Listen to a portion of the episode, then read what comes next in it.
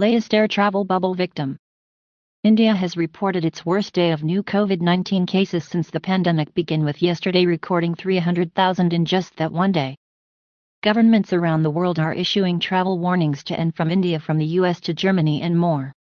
As hospitals are over capacity, oxygen is also in short supply with some people dying in hospitals as their ventilators run out. The latest victim in an air travel bubble pact is the agreement between India and Sri Lanka which was to become operational from April 26, 2021. As it stands now, this date has been postponed because of the increasing number of deaths in India due to the coronavirus. India's COVID crisis continues to worsen with nearly 300,000 cases reported yesterday, the largest single day total to date the government is trying to reassure its citizens that efforts are being made to secure more oxygen for ventilators as some hospitals have two persons per bed and people dying as oxygen runs out of the equipment keeping them alive.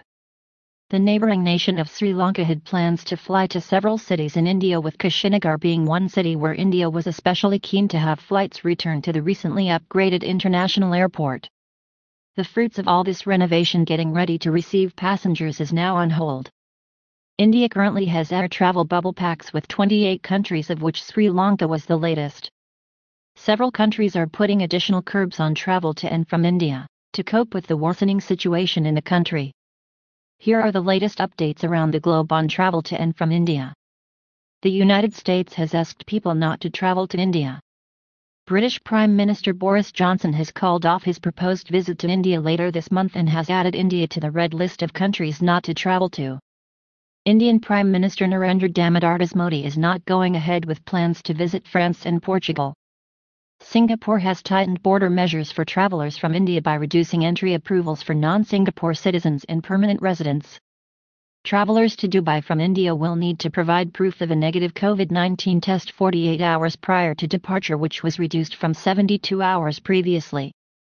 New Zealand has barred entry of travelers from India until April 28. Hong Kong has barred flights from India for 14 days. Germany on Wednesday warned its citizens in India that the health risk of staying in the country had considerably increased due to shortage of beds in hospitals. Hashtag rebuilding travel.